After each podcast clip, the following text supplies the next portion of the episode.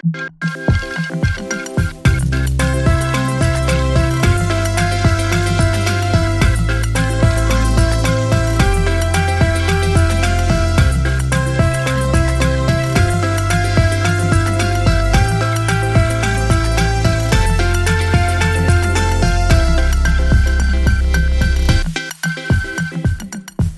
Всем привет! Вы слушаете подкаст «Атлас благотворителя» – спецпроект стратегического бюро «Центр внимания». Меня зовут Ника Голикова, я редактор студии подкастов «Шторм». И здесь я постараюсь развеять мифы о благотворительности, ответить на все вопросы и разобрать страхи, которые мешают нам кликнуть на заветную кнопку «Пожертвовать» на сайтах НКО. Если вы до сих пор не знаете, на что именно фонды тратят пожертвованные деньги, сомневаетесь в необходимости маленьких пожертвований и боитесь быть обманутыми – то добро пожаловать. Давайте разбираться вместе. Кстати, развеивать мифы мне будут помогать эксперты.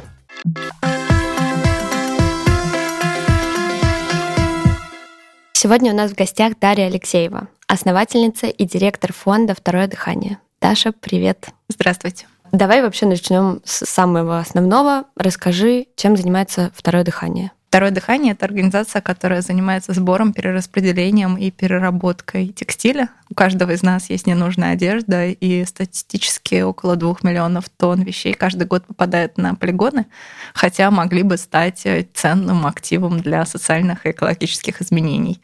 И наша организация создает инфраструктуру, которая позволяет собирать эти вещи в разных регионах страны, и, соответственно, дальше мы организуем весь процесс их э, перевоплощения в какие-то а, ценные для людей, и не только для людей, э, штуки, да, которые помогают решать их э, задачи. Это могут быть совершенно разные истории. Думаю, мы про это как раз подробно сегодня поговорим. А давай сразу угу. расскажем, как вот одежда или как второе дыхание занимается именно вот социальной угу. такой ну, э, если мы на наш даже гардероб, да, посмотрим, вот на наш с тобой, да, то там найдутся вечерние платья, там найдутся какие-нибудь треники старые, да, найдется майка, в которой мы мусор ходим выкидывать, найдутся вещи, которые мы давно переросли, или которые а, нам не нравятся, или которые а, просто пришли в негодности. То есть это совершенно разные вещи, и если предположить, что они кому-то могут помочь, то мы это можем с большой натяжкой сделать, потому что а, мы сами, как пользователи, не всегда знаем там, девушек нашей комплекции, скажем, да, которым точно подойдет эта вещь, которая эта вещь соответствует их там а, представлениям о прекрасном и их задачам. А у фонда такие компетенции есть. Соответственно, когда к нам приходят вещи, мы их делим больше, чем на 40 категорий вручную. А, и перераспределяем тем людям, которым они могут помочь. Скажем, вот есть бездомный человек, да, и у него может быть много задач. Какому-то бездомному надо просто переодеться во что-то чистое, да, чтобы его не выгнали из транспорта, например. И это такая базовая задача, просто быть в чистой, сухой одежде, в которой его не выгонят, а, и он, соответственно, сможет э, прожить еще один день. А есть другая задача, например, пойти трудоустроиться. Человека, например, обманули с работой, да, он или там с жильем, он потерял жилье, работу, он в незнакомом городе, он становится бездомным очень быстро. У него есть несколько дней или там недель для того, чтобы устроиться на новую работу. Для этого он, естественно, должен аккуратно тоже выглядеть, чтобы работодатель его принял за человека, с которым можно иметь дело. И это будет уже другая одежда да, а может быть одежда, в которой просто тепло, потому что если человек замерзает на улице, то есть риск, что он а, обморозит там конечности, да, себе, станет инвалидом. И получается, что вот один, да, даже благополучатель, у него есть три разных задачи, и на эти три разных задачи работают совершенно разные вещи. Соответственно, эти вещи попадают в фонд, и дальше наши сортировщицы в зависимости от потребности организации партнера, то есть есть же организации тоже, которые трудоустраиваться бездомным помогают, а есть организации, которые на вокзале дают теплые вещи, чтобы они не замерзли. Это разные компетенции. И вот наша задача перераспределять эти большие потоки вещей, то есть около 3-3,5 миллионов единиц вещей в год, для того, чтобы они решали разные задачи. Вы помогаете прям огромному количеству социальных групп. Мне кажется, что первое, вот что в голову приходит, это как раз бездомные, про кого ты рассказала, э, многодетные семьи и малоимущие. Но на самом деле у вас прям большое количество. Расскажи про это. Когда мы говорим многодетные, мы представляем себе мать, да, у которой там несколько детей, вот они все нуждаются. Это очень, э, скажем, если бы мы были маркетологами, то мы бы с таким анализом целевой аудитории точно бы работы лишились, да, то есть нам надо знать больше, и мы э, идем вглубь, да, проблемы. Чаще всего это дети-подростки, которые сталкиваются с буллингом в школе. Недавно провели исследование, что в 40% случаев, э, когда дети сталкиваются с травлей, это внешний вид. И тогда становится понятно, что это не просто помощь многодетной семье какой-то абстрактной, да, вот где-то они там есть, мы с ними не знакомы, никто, ну вот они где-то существуют там в малых городах, в сельской местности. А, но на самом деле это конкретный там Витя, да, который хочет себе хорошие кеды, чтобы не быть э, лузером там в классе, да, и наша задача как фонда ему тоже отправить, не бог ведь что, да, не то, что там бабушка какая-нибудь сдала, да, то, что ей там самой не нужно, а найти те самые вещи, которые будут актуальны для подростков, которые будут соответствовать их комплекции, тому, что дети сейчас носят, а которые не будут там как-то выглядеть странно, да, чтобы им было еще тяжелее в жизни. Есть другой случай, это когда, например, э, есть няня или санитарка в доме престарелых. Обычно, когда волонтеры или некоммерческая организация приезжает в дом для престарелых инвалидов, она помогает подопечным. Ну, потому что логично, да, ты же к бабушкам приехал, а не к людям, которые их, собственно, обслуживают. А этот человек получает 8-10 тысяч рублей в месяц, например. И у него тоже есть дети. И в свободное время она стоит на трассе, торгует э, какой-нибудь морожкой или грибами, которые на все выходные собирала, чтобы еще какие-то деньги заработать. И вот мы к ней едем, и, естественно, мы ей привозим вещи, которые могут порадовать. Они могут вообще быть, ну, не самыми, скажем, функциональными, то есть это будет не спортивный костюм, а это будет какая-нибудь юбка, которая она она уже 15 лет себе не покупала, да, или блузочка, в которой она будет ходить на работу и радоваться, что у нее есть новая вещь в гардеробе. И здесь задача больше, опять же, про признание, про какое-то вот, что у нее появляется вот то самое второе дыхание, что она такая, ого, оказывается, мое а вот этот труд мой, да, каторжный, его кто-то ценит. Вот что есть в Москве люди, которые приехали к ней там в Пыщук, там, да, или куда-нибудь в какой-нибудь Мантурово, да, в Костромской области. И вот к ней персонально привезли все эти вещи, там вместе с косметологом, да, и понятно, что они начинают там сначала отрицать это все таки вот, что с трупов нам при, привезли одежду, да, откуда вы все это взяли, да у нас тут все есть, а потом э, ты так ненавязчиво, ну возьмите дочки, а там новое нижнее белье, например, которое нам партнер передал, и стоимость этого бюстгальтера 5-7 тысяч рублей. И она так, м-м, и как бы вот в какой-то момент они втягиваются, и ты уже видишь просто счастливых, легких женщин, которые только что к тебе зашли с тусклыми глазами, понимаешь, что им еще там 500 квадратных метров полов сегодня надо помыть. И вот это тоже проблема, да, которую решает одежда. То есть задача не просто всех переодеть, э, да, а задача как раз в том, чтобы решить какие-то индивидуальные потребности людей.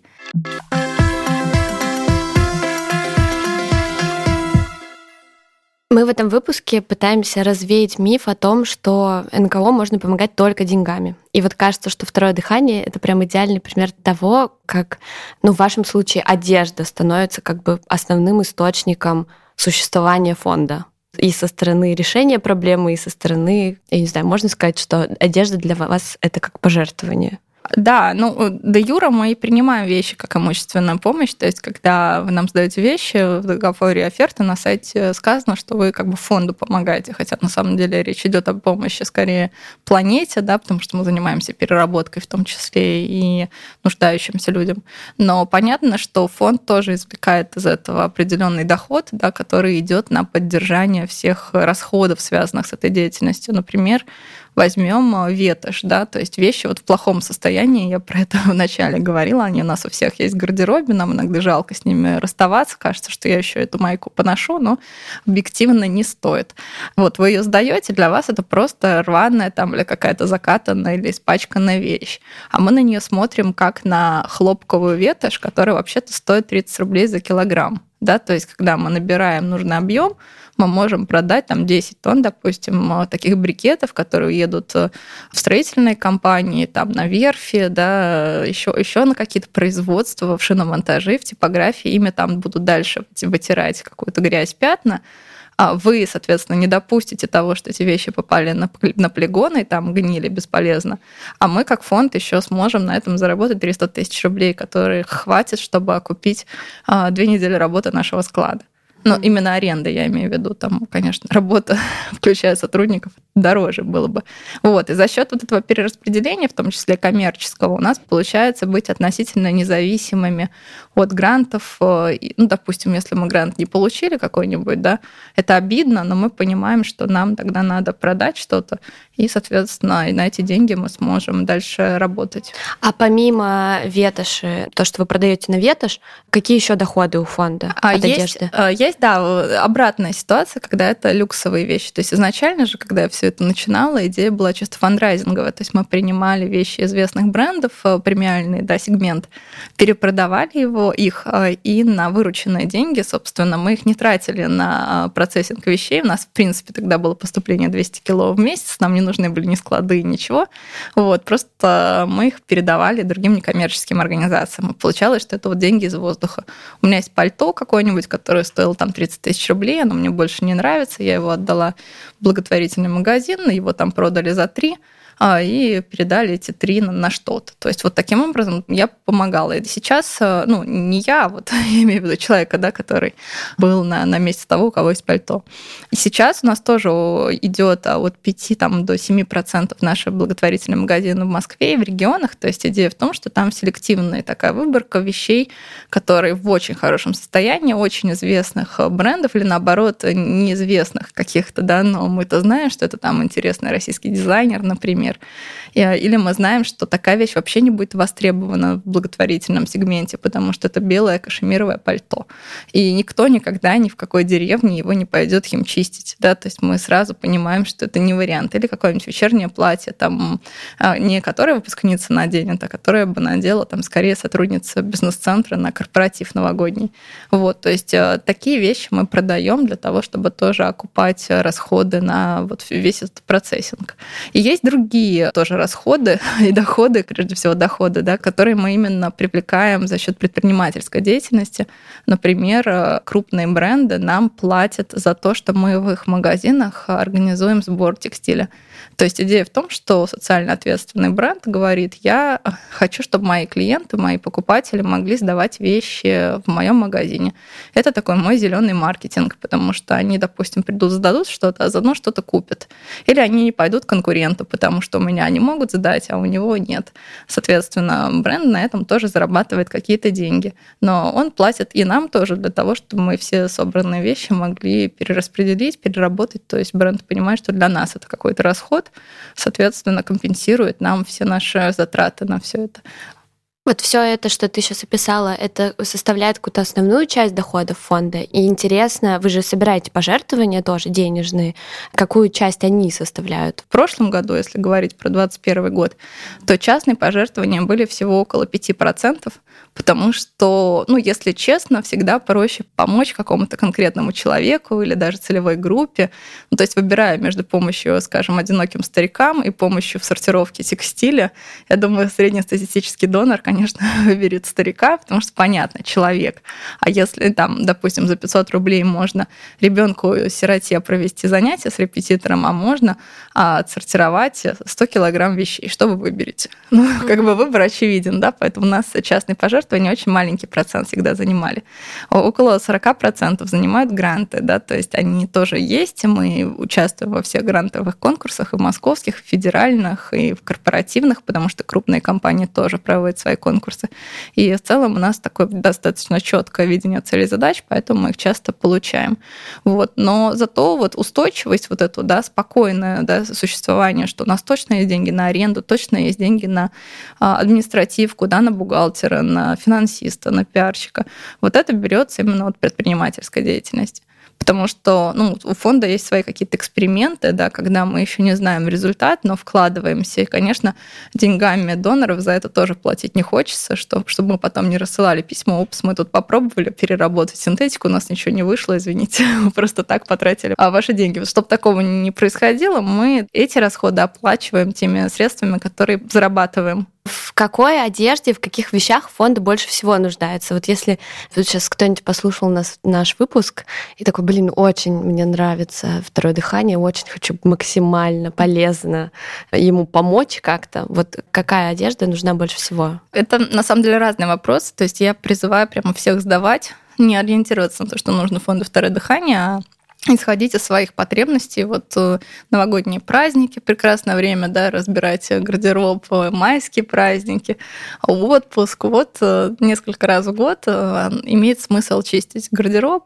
сдавать все, что вам не нужно. И то, что вы не хотите передать кому-то или выставить где-то на маркетплейсах, ну, я имею в виду перепродажу, да, собственных вещей. То есть понятно, что если вы хотите этим заниматься, можете, у вас есть время, то это тоже работает. Нам можно сдавать любые вещи, кроме нижнего белья и носков, чулков, колготок, то есть вот таких вещей, ну, по гигиеническим соображениям. Все остальное, неважно, там есть пятна, нет пятен, в чистом состоянии мы принимаем. Но если говорить, что в чем конкретно дефицит, да, то это мужская одежда, это детские вещи, вещи больших размеров. Понятно, что если вы девушка 42 размера, то вряд ли вы нам с этим поможете, да, поэтому я и говорю, что не каждый человек может нам сдать то, в чем есть прямо необходимость, но каждый человек может все равно в этом участвовать, а, и чем больше людей про нас знает, тем больше у нас есть э, ну, возможность закрыть все потребности и людей, которым нужна помощь, и а, в целом спасти вещей от э, свалок. Если нас слушает человек, у которого рядом, например, нет э, контейнера второго дыхания, как он может помочь вещами? Он может сдать их, э, вызвав, например, курьера да, то есть э, у нас есть служба вывоза из дома. У фонда также есть партнерство с разными постаматами, то есть если вот у вас есть рядом с домом где-то сервисы с постаматами, то вы можете проверить, э, у некоторых из них есть опция такая, что вы можете прямо внутрь постамата положить вещи и, соответственно, передать их нам. Еще, если вы, например, слушаете нас в регионах, то там тоже есть социальные предприниматели, которые тоже занимаются этой деятельностью, и фонд их курирует. То есть у нас есть такая программа поддержки для для а, активистов НКО, соцпредпринимателей из других регионов.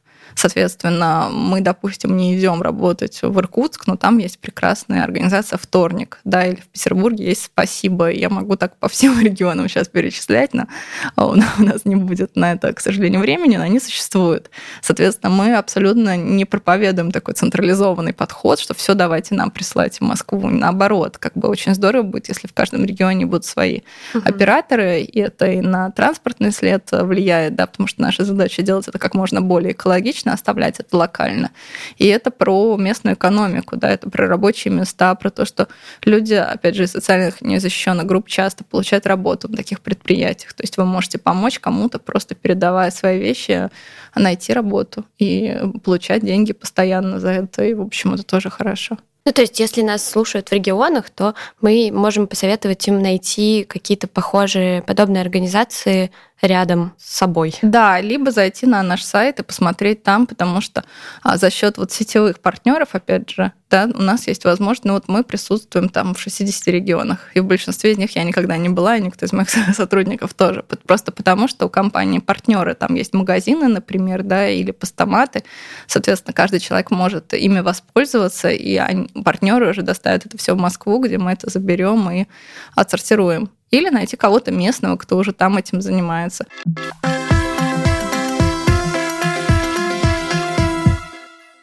Давай попробуем порассуждать. Вот ситуация. Я не хочу донатить. Либо у меня нет лишних средств, либо я там не доверяю, может быть, не совсем сомневаюсь, туда ли пойдут мои деньги или нет.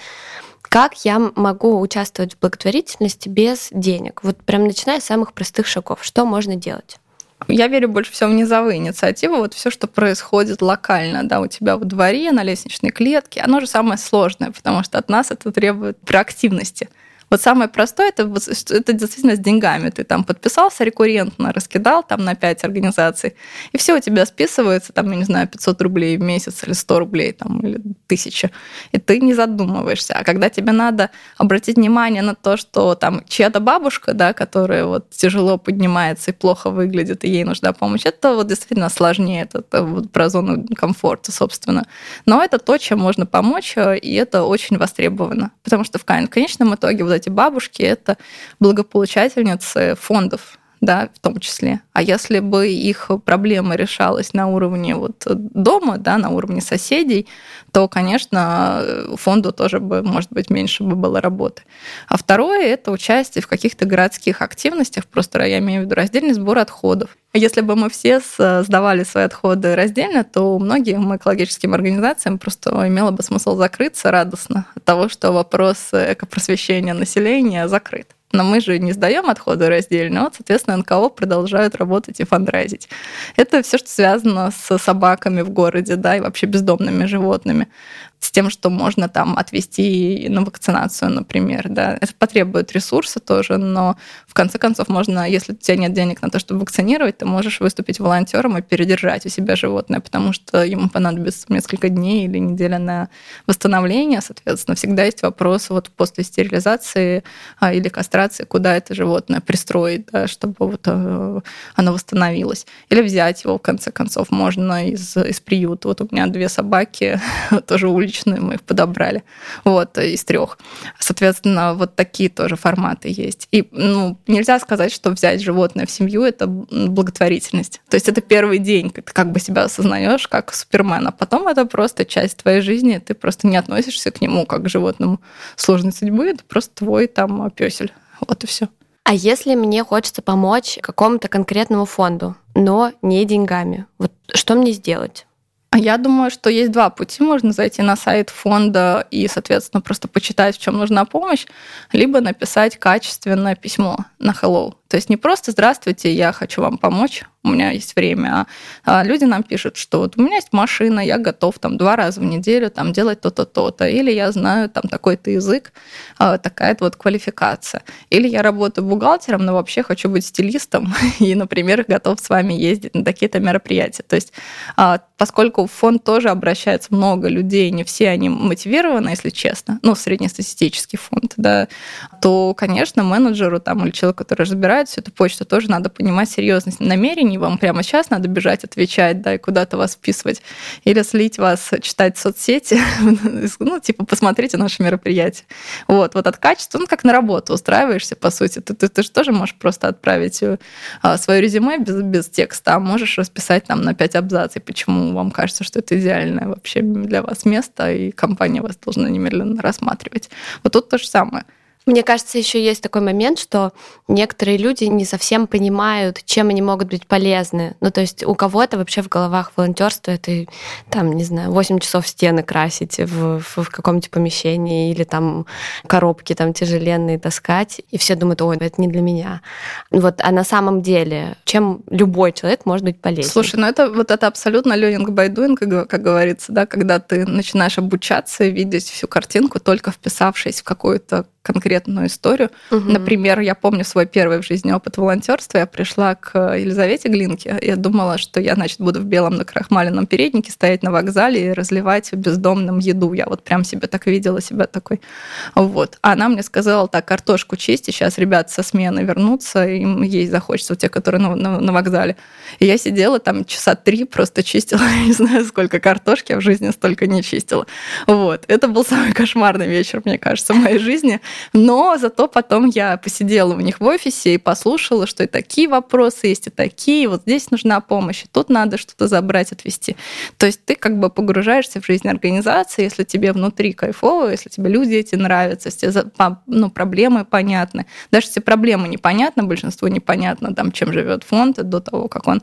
Все равно у тебя какая-то зацепка появилась, но надо просто прийти куда-то, ну, где, где ты будешь уместен на какую-то задачку а дальше уже разберешься. Может быть, тебе не понравится вообще, может быть, вблизи окажется, что ты не хочешь этим людям помогать, тебе не нравятся там дети, например, в таком количестве, там, да, или пожилые люди. Ты думаешь одно, а оказывается, что они совершенно другие, да, и тебе сидеть там рядом не хочется, например, да, но зато ты можешь фонду помочь управленческую учет сделать или финансовую модель посчитать. Ну, то есть разные есть варианты, просто надо с чего-то вот действительно начать, и постепенно это обрастешь там пониманием.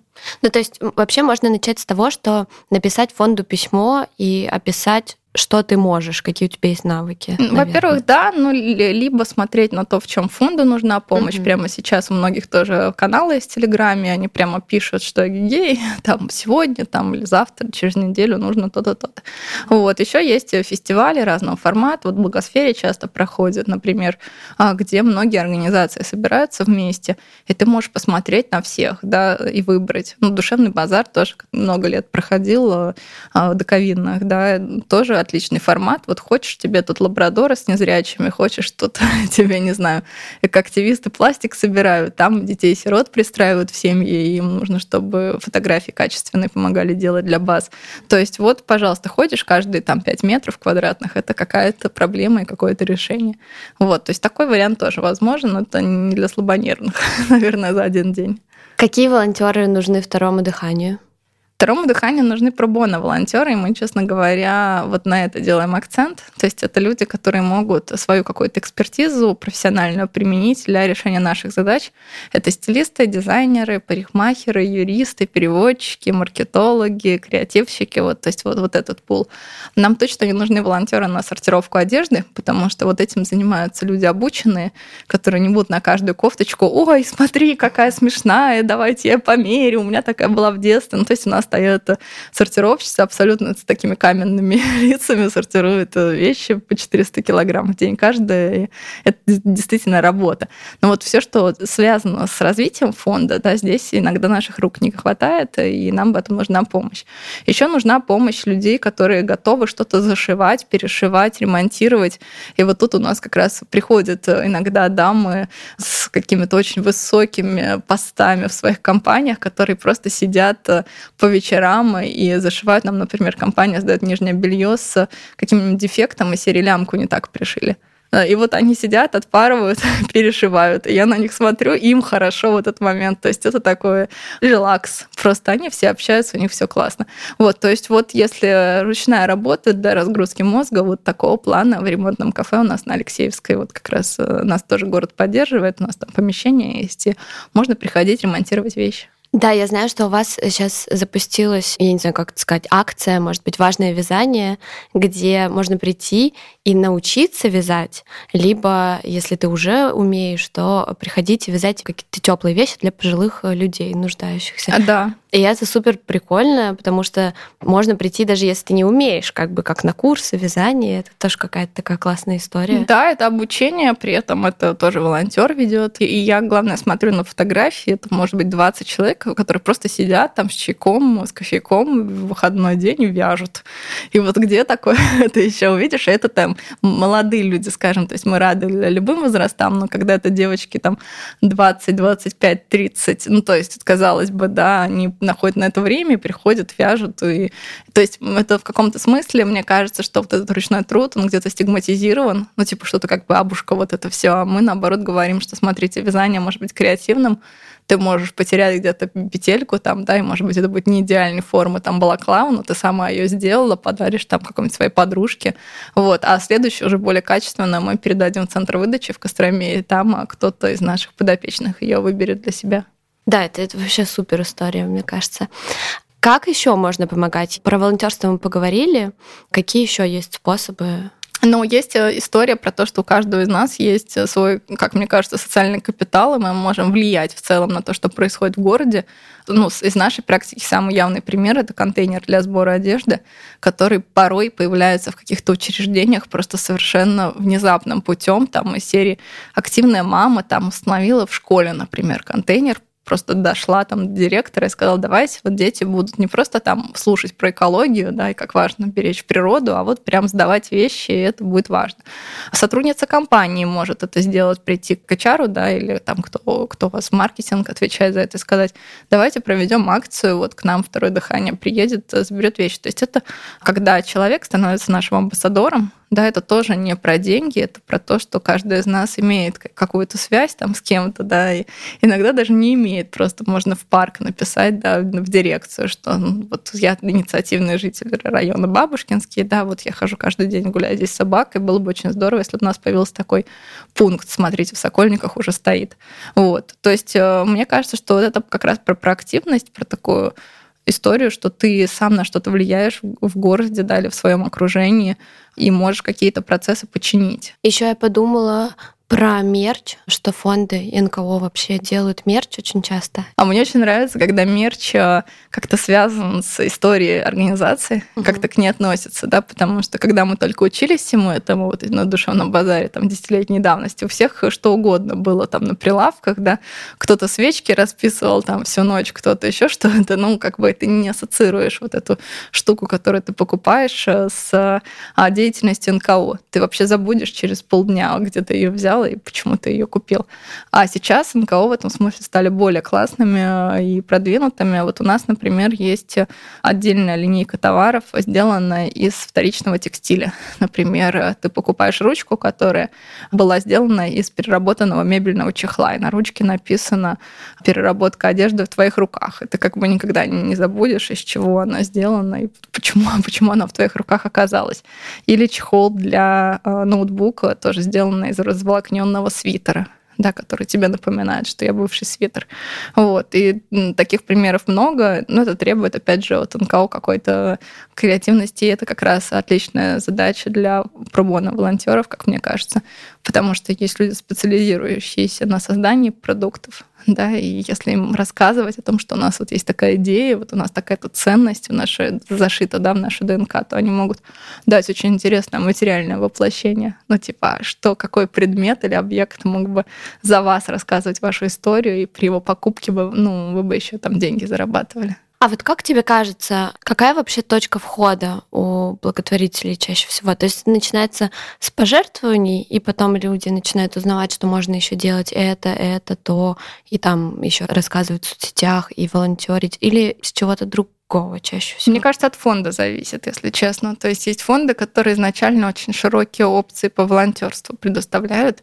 Ну, например, «Старость в радость», как мне кажется, вот именно за счет вот этой армии просто волонтеров, которые готовы были ездить в дома престарелых, набрали, собственно, эту критическую массу людей, которые повзрослели, да, ну, то есть буквально перестали быть студентами, а стали сотрудниками каких-то компаний, начали зарабатывать деньги и стали после этого, собственно, донорами да, организации. Или те же отказники, да, которые тоже волонтеры помощи детям-сиротам, это тоже люди, которые ходили к детям, да, в больницы и в дома, в детские дома, в интернаты.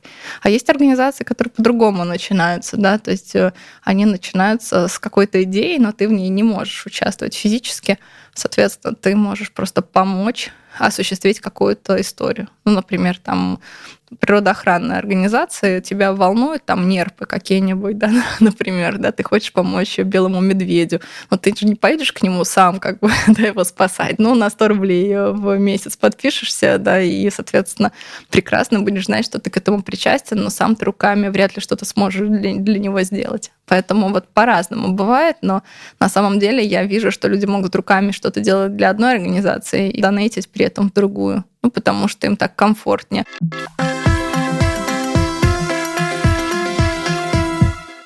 А если у меня нет своих денег, но, может быть, я могу как-то помочь собрать эти деньги фонду? Волонтерский фандрайзинг такая вот тоже история, но это как раз тоже про влияние. Я бы сюда это отнесла. У нас, например, прекрасно проходят э, стримы да, когда ребята что-то просто рассказывают или поют, или... Кто, волонтеры? А, ну, по сути, они становятся волонтерами в этот момент. Это просто чаще всего даже подростки там или, ну, ребята, скажем, такие совсем, совсем юные, у которых есть при этом аудитория на этих платформах. Я затрудняюсь даже сказать там Twitch там и другие. И вот она сидит, рассказывает просто, что она из окна видела, и я смотрю там 100 тысяч, 102 тысячи, 108 тысяч, вот. И так, ого, оказывается, так тоже можно было. То есть, действительно, ей ничего это не стоит, это просто один эфир. Ну, в смысле, это упущенная выгода, так скажем, да, для нее, потому что так бы она это сделала в свою пользу, просто как обычно. Это бы был вот donation. А, а она делает это в пользу второго да, дыхания. Да, она может это сделать в пользу второго дыхания. Есть еще другие люди, которые нам там помогают, например, посвящают нам заплывы, например, да, или свадьбы, дни рождения. Ну, то есть это тоже очень классно, когда вот так ни с того ни с сего приходит поддержка а там, где ты вообще не ждал, да, совершенно. Кто-то ивенты делает. Вот у нас, например, был случай, когда делали игру в мафию в поддержку нас. Просто ребята встретились, знакомые, друзья. Ну, понятно, что они скинулись, какие-то деньги ушли на организацию вечеринки, они все таки пришли тоже там, поели вкусно, там, а ведущего позвали. Ну, просто классно провели время, но осталась сумма денег, которые они перевели э, второму дыханию. Музыканты, да, это делают.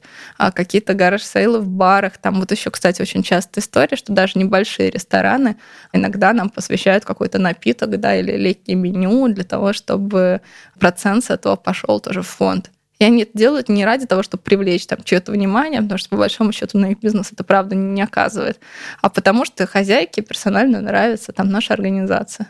И я вижу много таких примеров. Это очень распространено. Поэтому мне кажется, что у любой организации благотворительной, неважно в каком она городе, должно быть такое сообщество тоже предпринимателей, там каких-то местных да, лидеров мнений, которые будут так или иначе э, про нее там тоже подсвечивать и какие-то ресурсы в нее таким образом перенаправлять. Я еще слышала мнение, что лучший вклад в благотворительность — это вовлечение в нее детей и молодого поколения, какие-то попытки объяснять им, почему важно помогать и так, и так далее. Вот каким должен быть этот разговор? Мне кажется, что есть действие, а есть разговор. Я бы тут, я не специалист по детским э, вопросам, а по психологии, но вот я понимаю, что есть там дети вместо цветов, да, когда есть действительно разговоры, во многих школах он проходит, ну, mm-hmm. на тему того, зачем мы все это сделали, а где-то это просто, ну, такой элемент даже 1 сентября, и нет такого разговора, при этом для фонда, что так деньги пришли, что так деньги пришли, по большому счету, с точки зрения финансового дела мало что меняется. А есть истории, когда это прям действительно такая программа разработанная, мы для некоторых школ это делаем, когда это через разные каналы, да. Иногда это вот такой арт-объект типа ящика, да, куда ты можешь вещи кидать, да, то есть материальное воплощение идеи. Иногда это курсовые там или э, работы, или какие-то проектные работы, которые они пишут после посещения нашего склада, или там иногда это стажировки для старшеклассников, когда они буквально, да, работают в нашей организации. Иногда это там разовая экскурсия, например, к нам, а иногда это серия мастер-классов, после которой они понимают, что действительно, зачем я буду просить еще одну футболку, если я могу вот эту сейчас расписать, как-то креативно на нее наклеить там патчи, она будет у меня кастомная, классная, и только моя, и мне не нужна новая. Вот сейчас к нам приходят девочки 15-летние, которые говорят, у меня там челлендж год без покупок, например, их мамы, которые думали, что они вот сейчас она вырастет, и я наконец буду ее бутики водить. Есть же такие родительницы, а она ей говорит, нет, секонд хенды, свопы, я, в общем, справлюсь. Вот, то есть это совершенно другие ребята, и у них другие абсолютно установки, и с ними интересно действительно, потому что они когда пытаешься им объяснить, зачем это все надо, иногда они ну, намного лучше тебя могут это сформулировать. У нас есть мальчик, который собрал нам 40 тысяч рублей а среди своих друзей на день рождения на строительство вот этого нашего перерабатывающего предприятия. То есть это первый наш донор был. Все остальные на сайте была опция пожертвовать именно на это, но никто почему-то не хотел жертвовать на агломератор, который будет перерабатывать синтетику в гранулы. А вот э, там 11-летнему Саше это было интересно. Так что это действительно доноры нового уровня. Чем мы их быстрее начнем просвещать, тем быстрее наши организации станут более финансово успешными.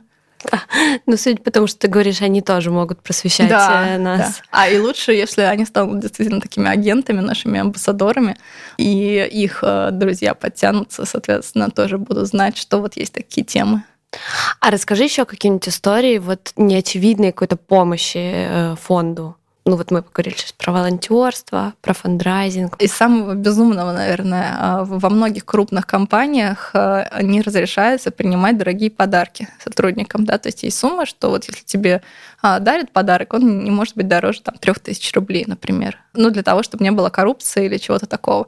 Соответственно, один банк додумался в конце года, вот все, что служба безопасности забрала, вот все дорогое, там какие-то огромные картины, там корзины, а, декантеры да, для вина, там какие-то часы настенные из красного дерева, все это сдали нам и сказали, решите, пожалуйста, что с этим делать, там продавать это, раздавать, в общем, нам это все не надо.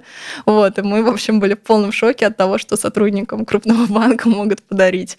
Вот. Но это абсолютно было легально, там по договору пожертвования, про сотрудники обязаны отдать это в службу безопасности, если такой подарок пришел, угу. а служба безопасности обязана с этим что-то сделать, потому что у них уже кладовка ломится. Вот, соответственно, а, нам радостно вручили это все и сказали, пожалуйста, занимайтесь. Ну и мы, соответственно, часть из этого, да, перепродавали, часть а, выдавали, потому что там были, ну, всякие штуки, которые могут украсить, там, холлы тоже в домах престарелых, там, ну, в каких-то, может быть, бюджетных, да, учреждениях, где с радостью примут картину какую-нибудь такую. А вам это тоже можно сдавать? Да, но у нас в целом в контейнер чего только не попадает, там совершенно разные вещи. Мы как бы говорим, что э, давайте все-таки про одежду и про текстиль вот. Но понятно, что если нам сдадут часы какие-нибудь дорогие, то мы найдем применение.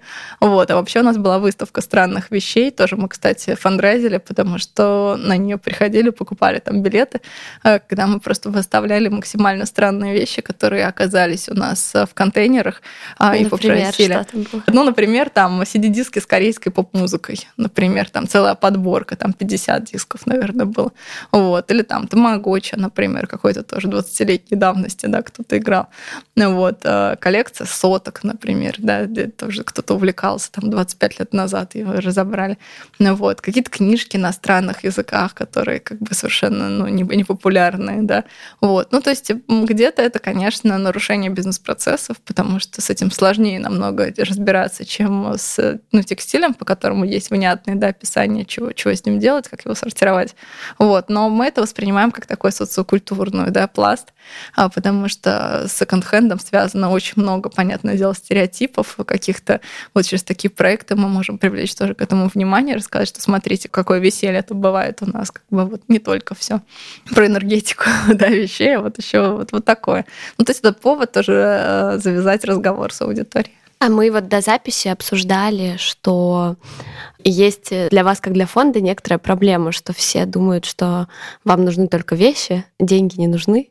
Да. Вот насколько это, правда, такая ну, весомая ну, Я проблема? думаю, что, что да, что чем больше мы говорим о возможностях помочь, тем э, дальше человеку от э, идеи, что я все таки лучше деньгами, да, то есть кажется, что вот мы сейчас наговорили. Вот, ну, конечно, деньги очень важны, ну, потому что любая вещь — это все равно дополнительный процесс, там ее надо вывести из контейнера, привести на склад, похоронить там, да, отсортировать, снова похоронить, продезинфицировать и куда-то отвезти. Неважно, на переработку там или на повторное использование.